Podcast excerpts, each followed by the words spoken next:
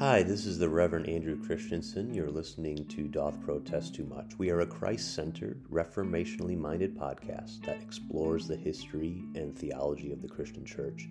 This podcast originally started as a forum for discussing the developmental history of Christian thought, what is often called historical theology.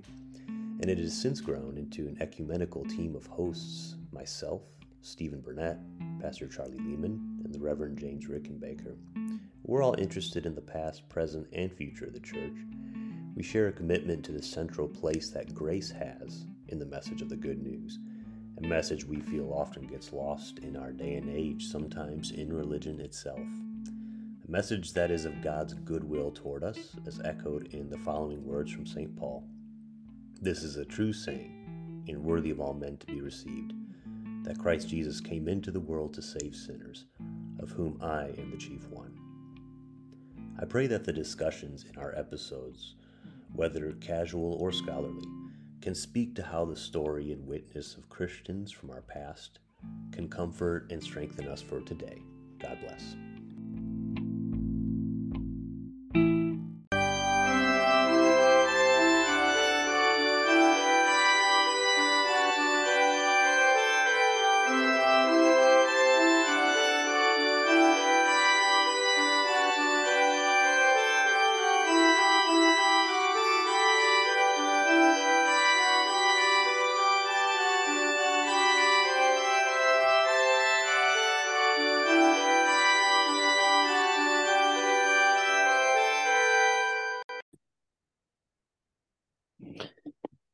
Hello, everyone, and Merry Christmas. Uh, you're listening to Doth Protest Too Much, and this is a last minute episode. Um, and sometimes maybe these ones can be the best ones.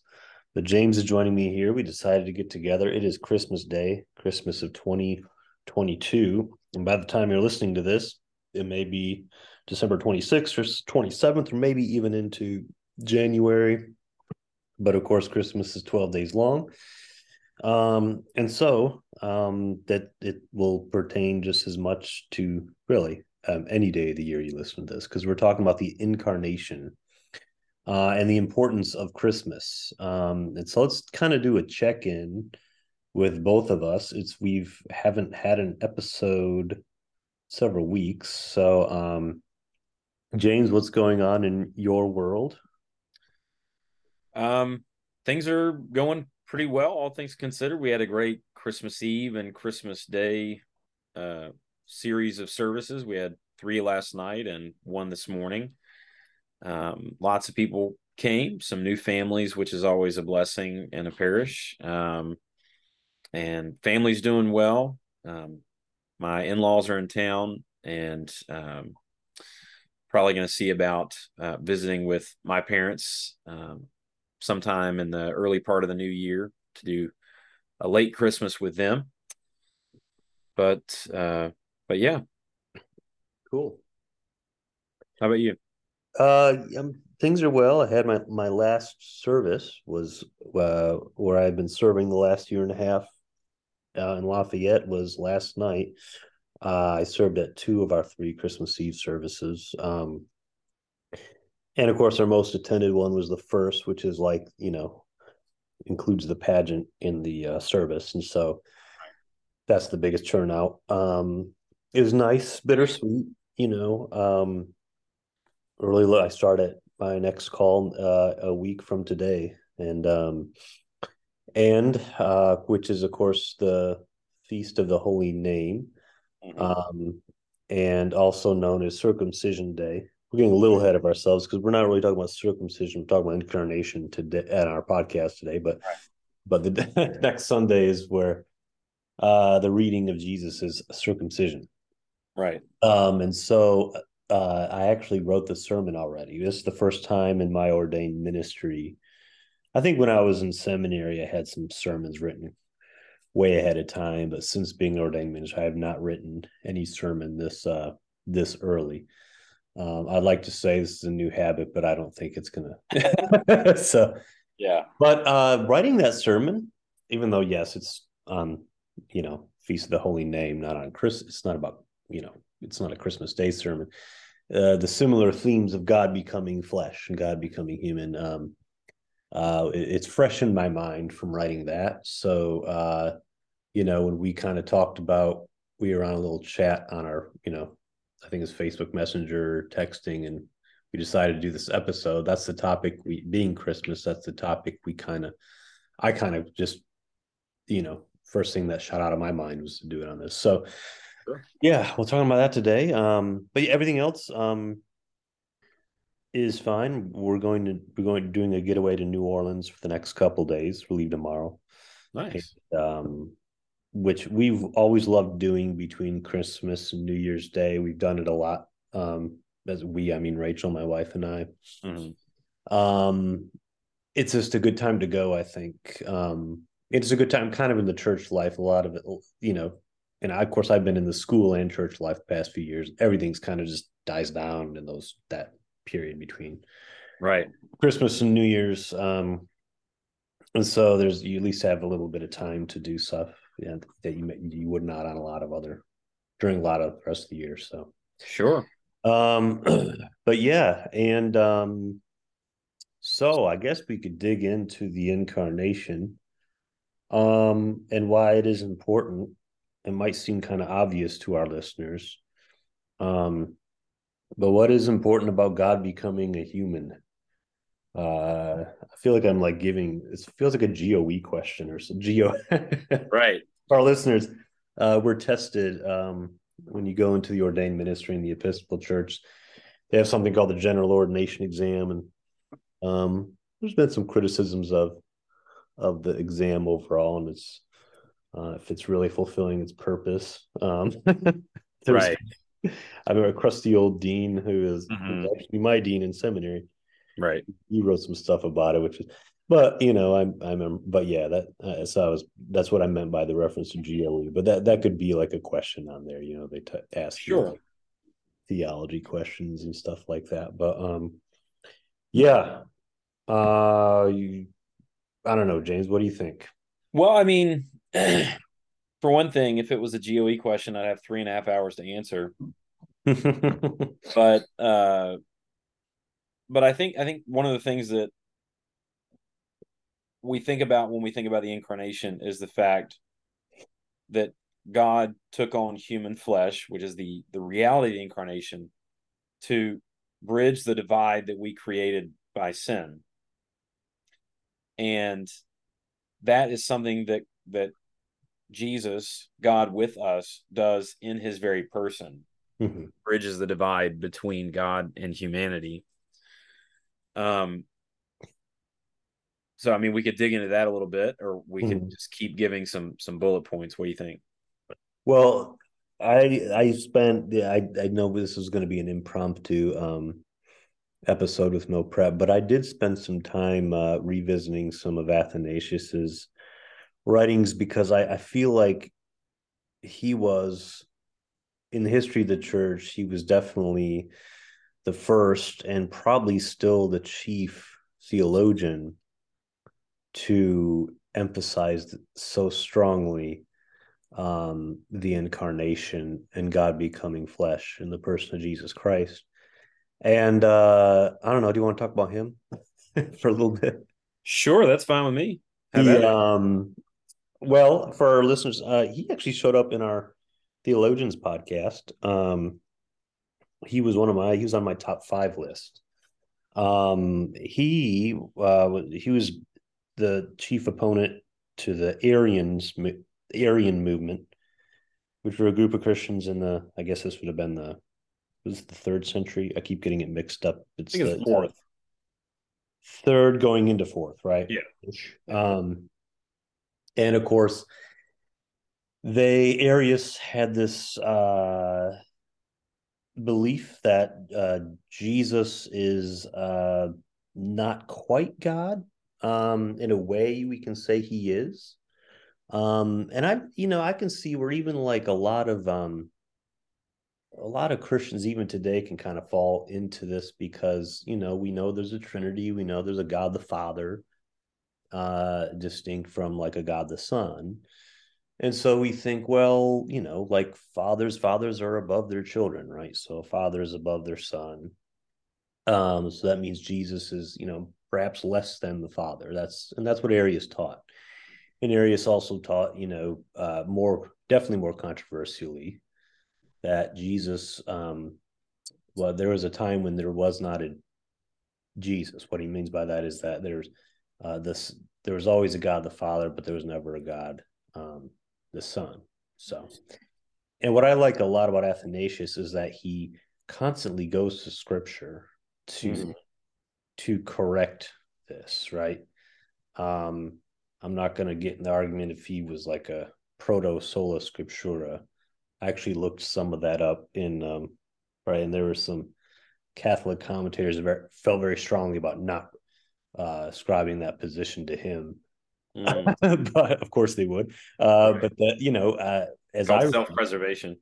Yeah, as I read it, um, you know, kind of the principle that the scripture outweighs any other form of authority, which is what sola scriptura is. Uh, right. I think a lot of people misunderstand sola scriptura, and I, for our listeners, we've done episodes on this in the past um, about what sola scriptura properly is, at least as it was in the first stages of the Reformation, what Luther held it to be, is that there are other forms of authority, and but the Scripture um, is the ultimate authority in the in the measuring stick of all other authorities.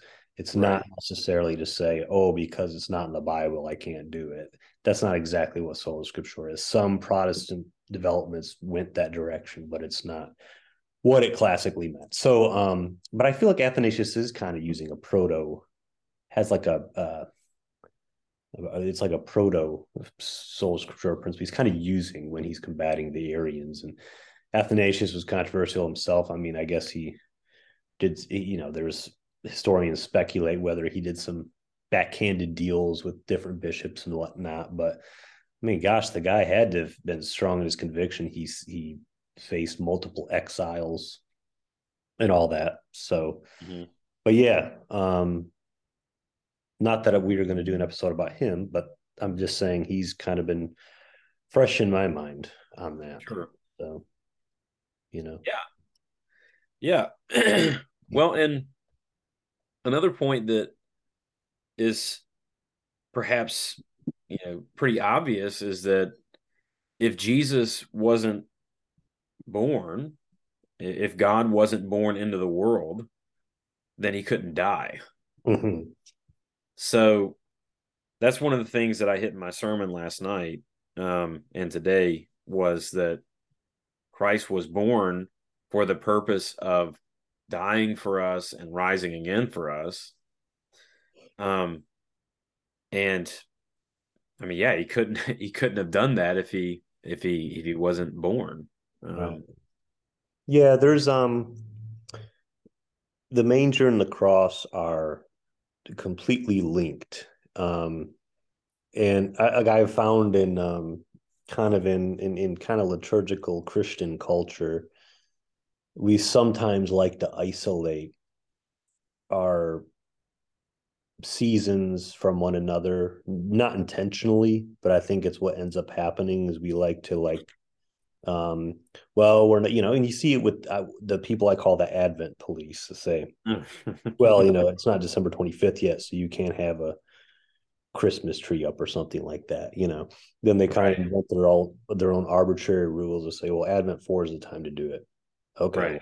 sorry sorry i did it on advent 2 you know uh but you know it's like no, i mean i did i did it the week after thanksgiving um, yeah right. yeah we're normies we do yeah i did right. that Actually, no, I was actually a little late. I was uh I was after I was between Advent two and three. I believe that was the week Rachel and I put our tree up in the house. Yeah. But, uh, so. well, and like the the the trouble is that and this is one of the things that that always somewhat bothered me in seminary was the trouble is that people radicalize any position. And mm-hmm. I feel like clergy are kind of the worst about this. so so it's like, you know, basically every year Jesus is born again. Yeah. And every year during Lent, uh, on Good Friday, you can probably hear my daughter crying upstairs. Um, I don't, but that's okay. Well, uh, every year Jesus, you know, dies again on Good Friday and rises again. And he rises Sunday. again, yeah. And, yeah, don't, and, yeah, don't be happy in Lent because Jesus has not risen yet. Yeah, it's almost yeah. like reliving. It's like we're not reliving in that sense, right? Right. reliving, well, like you know, and, and I know this is probably gonna be unpopular for some Episcopalians too, but like I don't quite understand why we don't say Alleluia during Lent. Right. You know, it's, it's like Alleluia is a, is a, is a statement of praise to God. Like mm-hmm. when you're when you are in a state of repentance, when you are repenting from your sins and recognizing, you know, God's saving grace, of course you're gonna praise Him. Like that that right. should be the natural move that you make. Mm-hmm. And so uh, when I when I first came here and started um, having conversations with um, the Orthodox priest, who's the rector of the um, the congregation um, that we own their property. Mm-hmm. Um, he's like, "Yeah, I don't understand the West." He's like, "We we say Alleluia more during Lent." yeah, and you know, and uh, for all their faults, that's one thing that I think the Orthodox get right. So, I don't get um well, I, I don't get really uh, the extending it to Advent. That's what I really throws me for a loop because I because there's hymns on our hymnal for Advent that have the word Hallelujah in it. So you know, it's funny like when when maybe a certain church really wants to maintain no Hallelujahs and Advent. It's like, well, now you got to be selective on what hymns you pick. So because there's a few in there, a few good ones too. I can't right. think of off the top of my head, but um, but uh, yeah, doesn't um, um Lo He Comes with Clouds Descending have Alleluia in it? I believe that yes, because we did sing that one at Ascension. Yeah. Um yeah. And I mean Ascension wasn't a church that was hardline on that. I mean, we didn't have it, we didn't say it during the Eucharist stuff, but you know, right. Um, but you know, um, we we did not bury the Alleluia as a um and uh, I don't know if our listeners who who don't know much about the Anglo Catholic culture, that's something the I guess high church Anglo Catholic, certain ones will do is bury in Hallelujah. What is it? What do they dig? Did they dig a hole or something like that? What is what do they uh, They make a ritual out of it. I don't right? even. Well, yes, Anglo Catholics can make a ritual out of anything.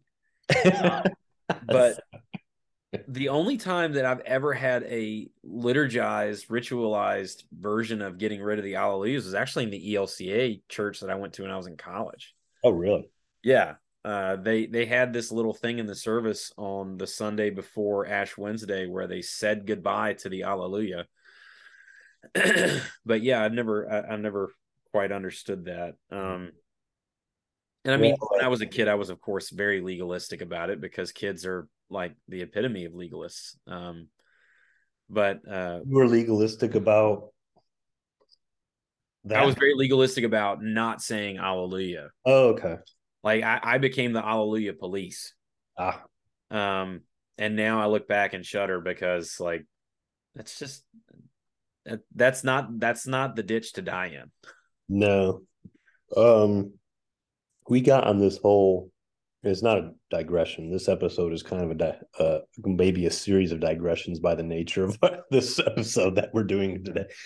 But with the reason I talked about um uh the the tendency to like in in very high liturgical mindedness to like uh, emphasize a theme of one season so much that it ends up being to the exclusion of what other seasons are about. So you don't see the unity of the yeah. church year. You don't see why Christmas, Advent complements Christmas, which complements Epiphany, how they all complement each other. Mm-hmm. Um, and I think when that happens, you get lost. Like the, the important link of the manger to the cross gets lost. Um, right. I think it's all one summative um, story. Well, and I don't want to say story, but but just and, and I think Athanasius, going back to him, not that I meant to do the circle to circle back like that, but um, the importance of the incarnation is precisely what you said.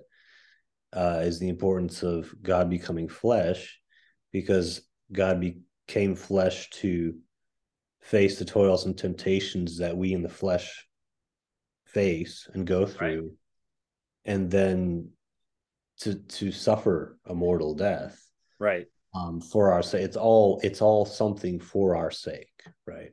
And right. that's what I really liked about Athanasius is that you know God didn't have to do this, but He does it for you, um, right? You know, what that so that's one of the things that when um during Lent we um when we read the lessons about the temptation in the desert, mm-hmm. um one of the things that I did was I I talked about the fact in, in the sermon that Sunday, I talked about the fact that everything that Jesus did in the desert was rolling back the clock on Israel's disobedience. Mm-hmm. So, um, like you just, it's basically like a commentary in that one passage on all of the horrible stuff that Moses recounted in Deuteronomy. Right. And it's it's Jesus being obedient where Israel is disobedient. It's Jesus um, fulfilling the law where Israel broke the law. Mm-hmm. And so the incarnation is important because Jesus is the perfect human being at the same time as he is also perfect God. And because he fulfilled the law on our behalf, the law no longer binds us. I'm spitballing here, so if I say something wrong, feel free to correct me. But the law no longer binds us in the same way that it bound the people who were under the covenant because mm-hmm. Christ fulfilled that covenant and we are members of the new covenant, mm-hmm. which is simply a recapitulation of the covenant that God made with Abraham by grace through faith. Yeah, yeah that reminded me of when you brought up the uh, Jesus' time in the wilderness. It reminded me of a quote. I remember sharing it, and I pulled it up while you were, and I was listening to you I, I, as I was pulling it up. Sure. Uh, it was by Thomas Scott. Um, there is something suitable and grand in the idea that as Satan baffled man in the garden, Christ, the second Adam, should baffle him in the wilderness. Hmm. Um, that was, uh, like you said, he's walking back. He's almost like reversing um, what happens in the case of like Moses and the Israelites in the wilderness. It even like can be seen as walking back what happened in the garden. Absolutely. Um, you know, and uh yeah, that's yeah, I don't know. I have nothing else to say. I just think it's um yeah. Well, and um I think that I think that Christmas is often underrated. Not just because people don't think about the incarnation. Not to say that the incarnation began on Christmas because Christ was incarnate in the womb. Um, mm-hmm. That's a good point.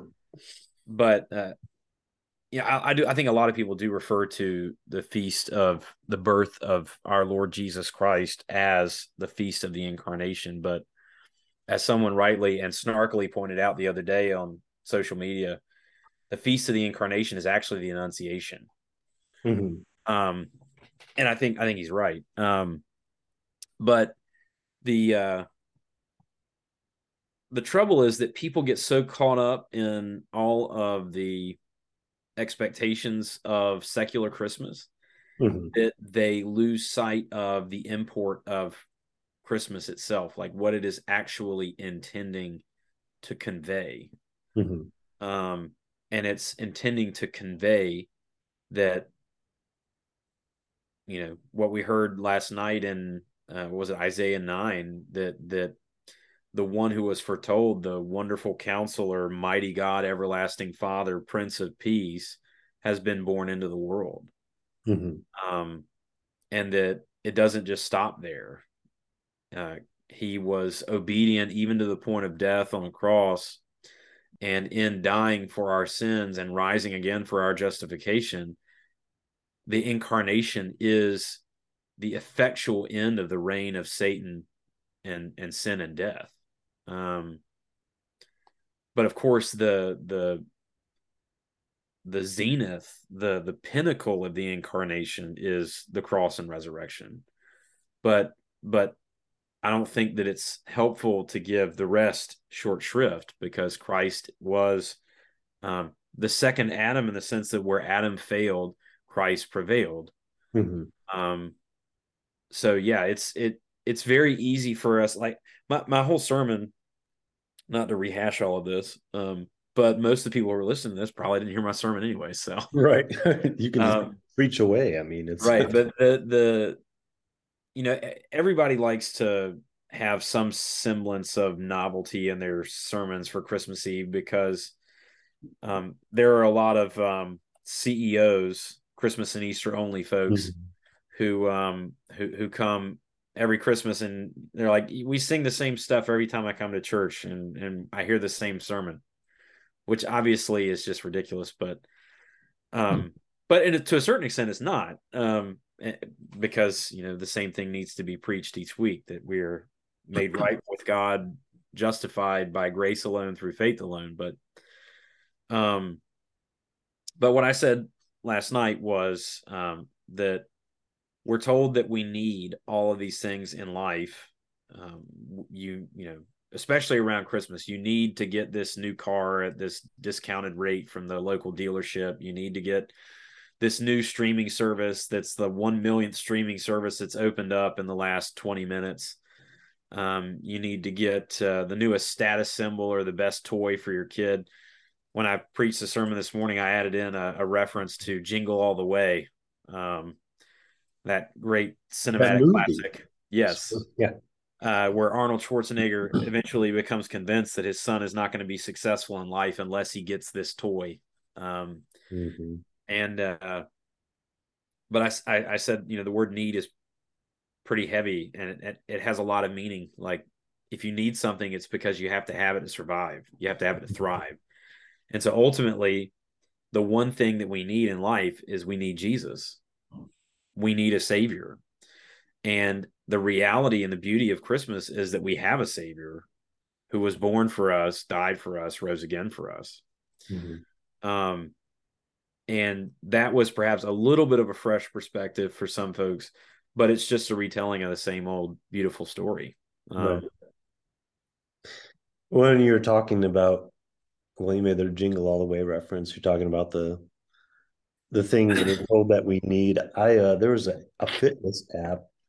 I, I'm like we're all so we're all susceptible to like all this stuff all the time. Sure. I, down, I download this this like fitness app that like um you know, get sold you this promise like you want your body looking like, you know, the ideal way you want it to look like, you know, just give you a few steps to do type thing. And and uh, right. this app will show you how. And I like downloaded it and I answered like this questionnaire they had. Um, and it like it made you feel like good about because it it like you know asked you know how uh how often do you work out uh what kind of things are you? Was it Noom? What's that? Was it Noom?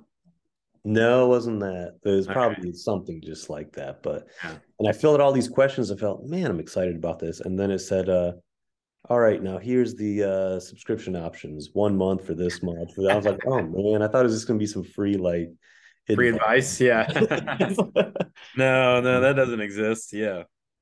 free advice does not exist. Yeah. Yeah. So um yeah it's a uh, it does show though that um you know that that sense of like uh inadequacy and not enoughness not to sound like David Zahl at my right.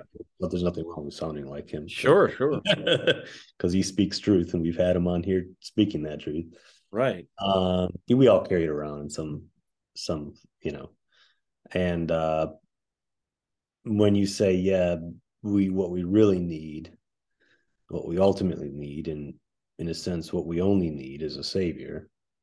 Um, that uh, when you really when that we know that in theory, we know that we know that's truth, like you and I do, but sometimes you just really see it practically play out in your life where you realize because of the power of prayer, because you know, at that moment when I was going through this, I knew God was there, you know. Right. Even if you realize it later. Um right. Those that's what really matters. And the only thing that matters at the end of the day. Um and so hopefully our Christmas homilies and messages can instill that. Right. Um, remember that when the I wasn't there when um, Mark Mattes came on the podcast, and yeah, he did that. He wrote that article about Christmas and Easter only Christians, and yep. I'll put a link into the show notes here. It's also in the show notes to that episode um, that we did with Mark Mattes back in I think it was like late November. Right. But uh, and I won't spoil it, but he chooses um, to preach the Christmas message a certain way than what he sees perhaps uh, some of his colleagues will do, because um, he really just wants to hit home um, the full the full story, the involving the incarnation, but the death, the resurrection, right? Everything Christ has done and is for you, because there's probably not going to be another time a year they get that, right? Outside of Christmas and Easter. So yeah, really, I, the way he framed it, it's a really great opportunity that we as preachers have on those days. Right. And I think that's one of the reasons why it's really important to shift from first person plural we to mm-hmm. second person plural you or even second person singular. There's that ambiguity in English that can be really helpful there. That, you know, like often when I'm approaching the end of a sermon, not that I can run a clinic, but you know, when I'm when I'm preaching, one of the things that I will often do is I'll shift from first person plural at the end of the sermon to issuing the promises in the second person and saying Christ was born for you. Christ died for you. Mm-hmm. Christ is Christ rose again for you. Christ is coming back for you. So that it hits home in that way that it's real easy to sort of lose yourself in a collective. Mm-hmm. If I say we, that can become kind of a softening of the message. But if I say you, then there's no getting around it. Mm-hmm. And and even, you know, I, I don't use notes. And so when I preach, I will look people dead in the eye and say those words. And I can see when it's impactful and I can see when it's embarrassing and I can see when people mm-hmm resonate with it. Um, and I think it's made all the difference since I've sort of begun to shift in that direction. Um, because I mean, that's what Christmas is about that Christ was born for you, you mm-hmm. personally. Um, yeah.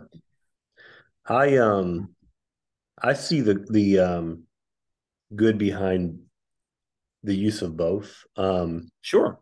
I will do the shift. I, I've done the shift like you you said. I've noticed now that you bring it up, but like in seminary, uh, I, there was a lot of a sense of you know we were encouraged to use we, and I and I like the use of the term we in a lot of ways because it doesn't it involves me, the person up here preaching to you, in the same thing that you are. So it's not like I'm somewhere that it's not like I'm somewhere that you're not, that you need to get up here to where I'm at because I'm the one preaching, I'm the pastor, I'm the, you know, the priest, right, right, holy or something.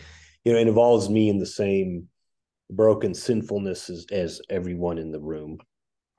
Um, and perhaps like notions of solidarity. There's, there's this, I like the term of we for that, but also, like you said, to shift to you, especially when you're driving the message home um, because um, they need to know um, how personal this this is and how, like you said, um, they as an individual matters, right? Right. And you know, personal salvation is a real thing. I know some in our, you know, circles may don't like the emphasis on that or you know they like right. the collective more or they think personal salvation sounds too fundamentalist or something but it's real and um and it's more than just oh i'm going to heaven as opposed to going to hell it's it it permeates every every much more than that it's it's you know it's a constant comfort and reassurance to a christian in their daily walk to know right. personal salvation which they had nothing to do with Right.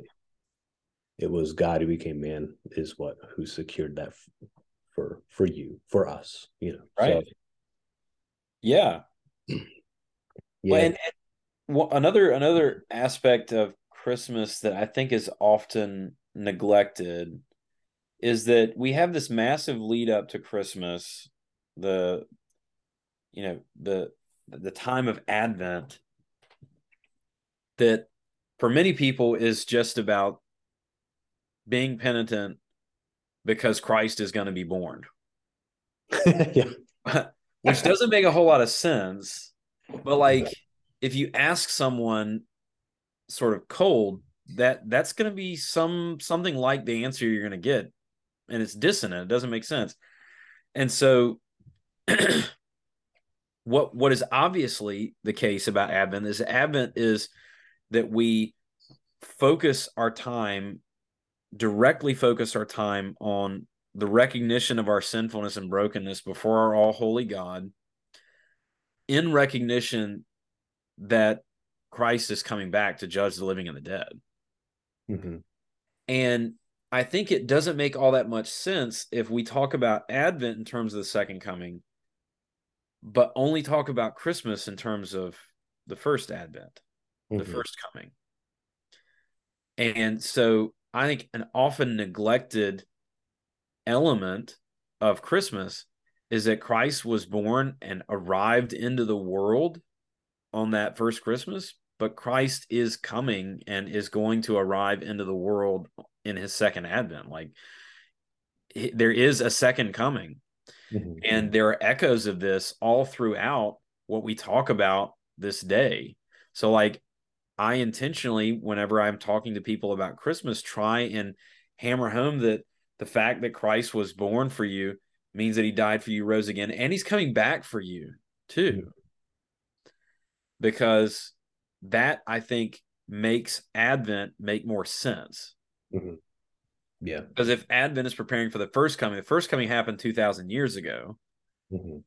But Advent is about preparing for the second coming and Christmas, though it is the feast of the birth of our Lord Jesus Christ, has to have that sort of superimposed understanding that, yeah, he was born, but he's also coming back. Does that make sense?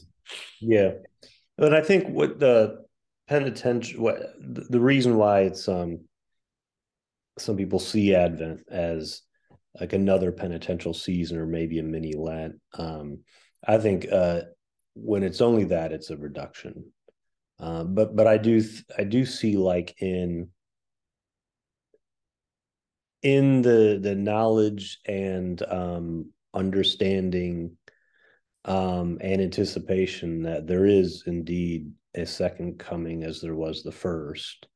Um, that involves um, an understanding of where our li- lives as Christians are oriented.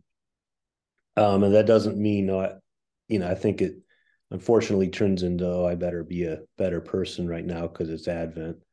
Right. Like people do during Lent. It becomes a moralistic type of thing, you know. Right. But um I don't know. I, I think uh with that perhaps reflection and introspection we can give ourselves during Advent, um, or that emphasis on it, uh, should that should come with joy and gratitude as well. Of course, um, because I think it should land.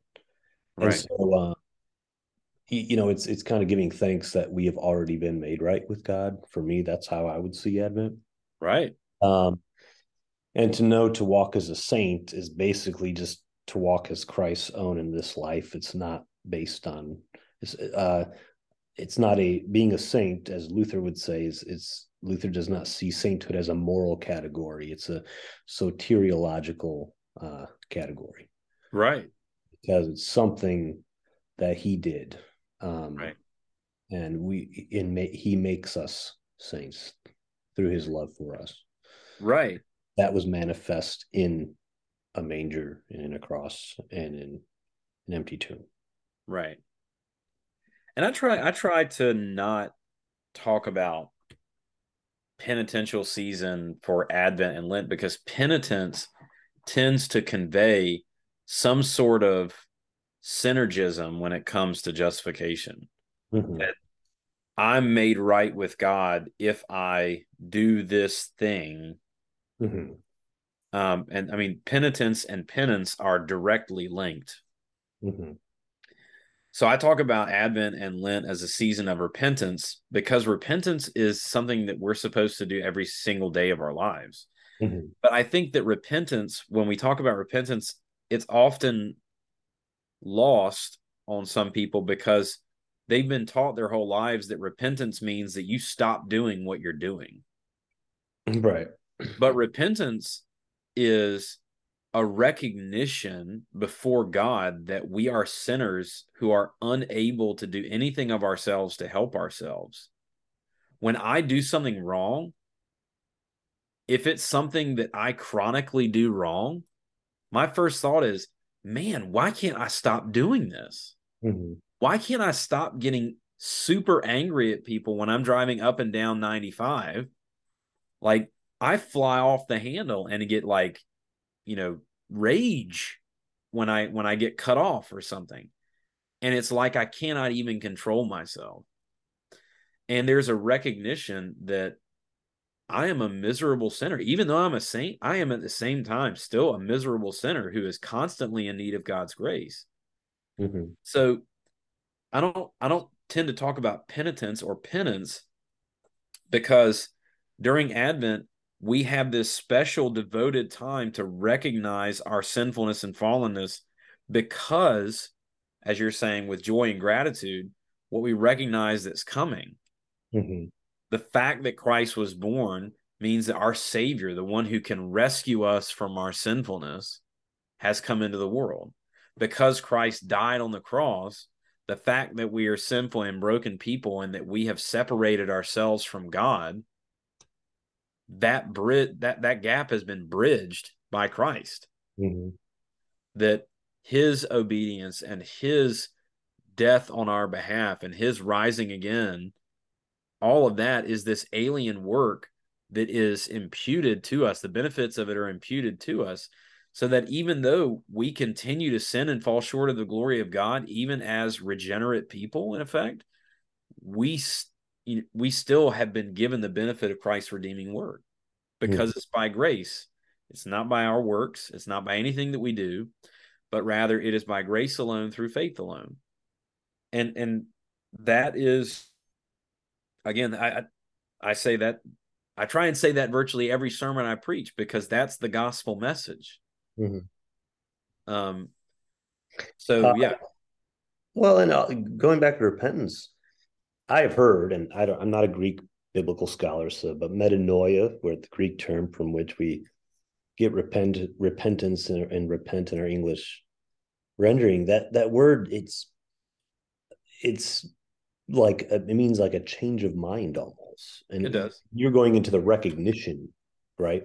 The recognition that the way I am is not good.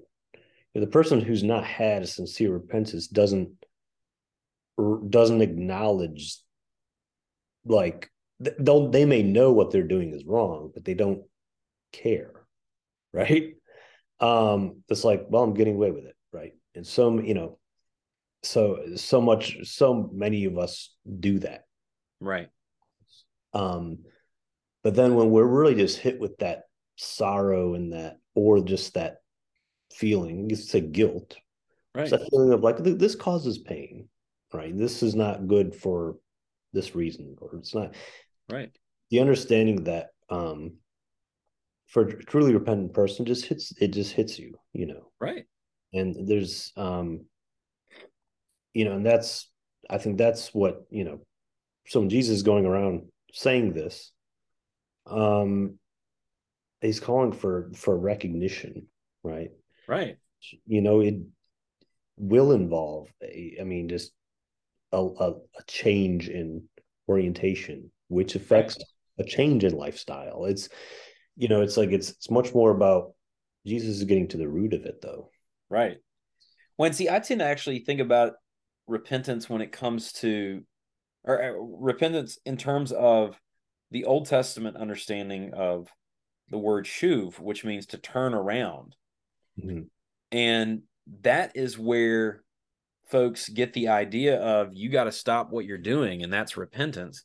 But when you look at this in light of what Jesus has said, especially in Luke's gospel, where you get the parable of the sheep and the parable of the coin, the parable of the lost sheep, parable of the lost coin. The agent of the turning Mm-hmm. is God. In the parable of the lost sheep, the, the sheep gets lost, and the shepherd goes out and finds the sheep and picks it up and brings it home. Mm-hmm. In the parable of the lost coin, the woman searches for the coin and finds the coin. It's not a matter of the coin wants to be found and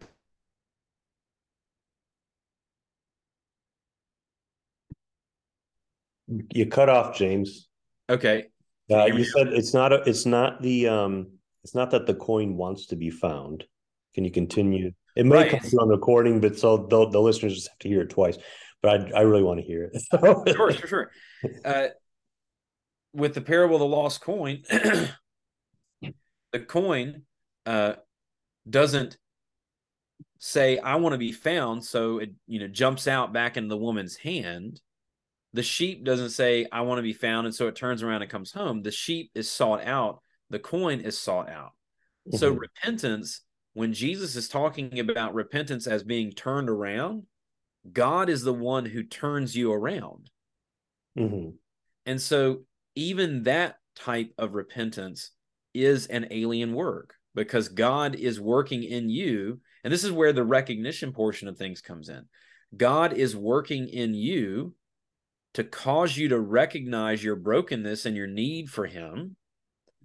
God is also at the same time turning you towards Himself. And this is something that bugs the mess out of people who believe in free will. But where the rubber meets the road, if free will is a thing, then we're going to constantly be in peril because we're never going to live up to the demands that free will would have upon us. Mhm.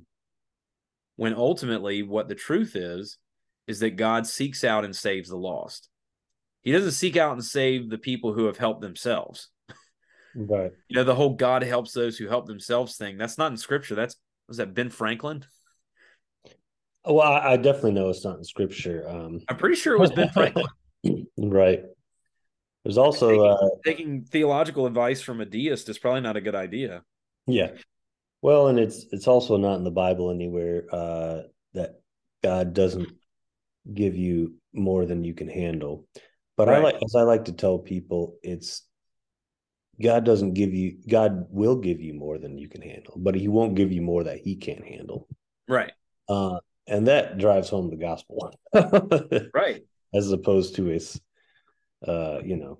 Um, but uh, well, this is a good conversation. Um, you want to do switch and do a, a fun round of Christmas questions? before Sure, let's do it. Um, none of these are good. I'm, I just looked some up. Uh, in the past, we've done like Steven and I did. We did a Christmas set. We went through our like our favorite Christmas movies. Um, my list maybe has changed since then. What's the last Christmas movie you watched? Die Hard. Oh, okay, okay, Yeah. Actually, no, that's not true. That's not true. Die Hard was two ago. We just watched Jingle All the Way. okay. And that's why you made a reference to it. Uh, Yep, exactly. Uh, the last Christmas movie we watched, what was um, we watched. Um, I watched Muppets Christmas Carol. My wife was taking a nap. we watched uh, Violent Night, uh, which I recommended to you. Uh, I'm I'm planning on I'm planning on watching that in the next. it's in the day or so. theaters, but we rent we paid money to rent it on Prime, and um, it was uh it was dumb ultimately, but uh, it was had a lot of fun parts just because it was an action movie and it was Santa. It was like I went on Letterboxd to rate it, Mhm. and someone commented it's the diehardification of Home Alone. So I guess if you were That just sounds amazing. there's like booby traps getting bad guys and then there's santa as like kind of like the john mcclane character in it It's David Harbour, right? From Stranger Things. yeah it is him and they really uh i couldn't tell at first that's how well they turned him into uh to santa claus That's awesome. um gosh, all these some of these are deep questions. But Christmas is a time of year when we look back to the past. How is this helpful and how is this not? I feel like we kind of talked about that this episode. Sure. Uh, check out this question: Does the birth of Jesus play a part in your Christmas? Why or why not? Well, I think we answered that one. Um, right. Um, I need to find some more lighthearted ones. We've had we've already had enough heavy discussion. Um, I really can't find any. I guess so much for that speed round. Um, well, you know, you and Steven had a chance to talk about your top five Christmas. Go movies. ahead, give us your top five Christmas movies. I, you know, it's a it's a controversial list um, because not everyone's going to agree that these are Christmas movies, but um, you know, everyone has the right to be wrong, as I mm-hmm. like to mm-hmm. say. Um, so, number one is Lethal Weapon. That is an awesome movie. Yep. Lovely. The first one. The first one. The first, first one is explicitly Christmas. Um, the others not so much, but yeah. Um, Lethal Weapon is number one. Die Hard is number two. Uh, number three is Batman Returns. That is, yeah, Christmas movie. Yep, it is, and it's Tim Burton, so you know that's that's also got its own idiosyncrasies. Um, Number four is uh, National Lampoon's Christmas Vacation. And number five is Jingle All the Way. I would. It, it, just barely edged out Home Alone. Home Alone is, you know, it's five or six depending on the day. Today, Jingle All the Way is number five. You know, I would definitely put of Tim Burton. I would definitely put Nightmare Before Christmas on a top five before I put. Sorry, Batman Returns. I I but love I'm a comic first, nerd, as we remember. Yeah, so. I love the first Keaton Batman. Yeah. My brother and I we we rewatched together Batman Returns a few years ago, and I was like, wow, this is not as good as I remember. I feel like it was like I remember it being like atmospherically just a really cool movie to watch, and it is, but it's like, oh, so many of the lines were so cheesy, which I guess is okay in in a certain sense. It was a superhero movie, but oh um, yeah, Totally. so, totally. Um, I list on whatever that episode was. Was it was one of our first. Uh, well, I, it might have changed. Uh, I think Christmas uh, Carol, both the Muppet one and the Alastair Sim, the old black and white from the fifth, both would be on there. Die Hard would be on there. I love It's a Wonderful Life a lot. I don't know if it would, you know, be on the top five. You know, that's I, a great theology in that one It's been a long time since I've seen it, but it's uh, well, my personal favorite is uh every time a bell rings an angel gets its wings. Yeah. Isn't that from It's a Wonderful Life? Yeah, and then there's also Johann Tetzel also said uh, every time a, the coffer rings, the soul from purgatory springs. The yeah. soul from purgatory. Yeah, my my uh, my inner Luther is triggered every time I hear a rhyme about something ringing. Yeah. Um, um, yeah. Uh, uh, yeah, Home Alone is is might be on the top five though. That would because it's so and John Williams' music like makes that movie. Oh sure, it really does. Sure. Um. Well, uh, this is a good episode, good conversation. I'm hoping that for our listeners, I mean, um, sometime you know, I, I want to do more episodes like this where we kind of open up about what uh, you know, what what we do in our ministry and what you know we like to preach about and or you know how we like to preach and um hopefully it was good um good substance for um those on christmas to to for us to really dive into what christmas is why it matters um so uh for our listeners we'll have we're supposed to be doing our next hymns episode very soon our hymns i think part four yep um, and so um, we look forward to having y'all tune in for that. So God bless and everyone have a Merry Christmas.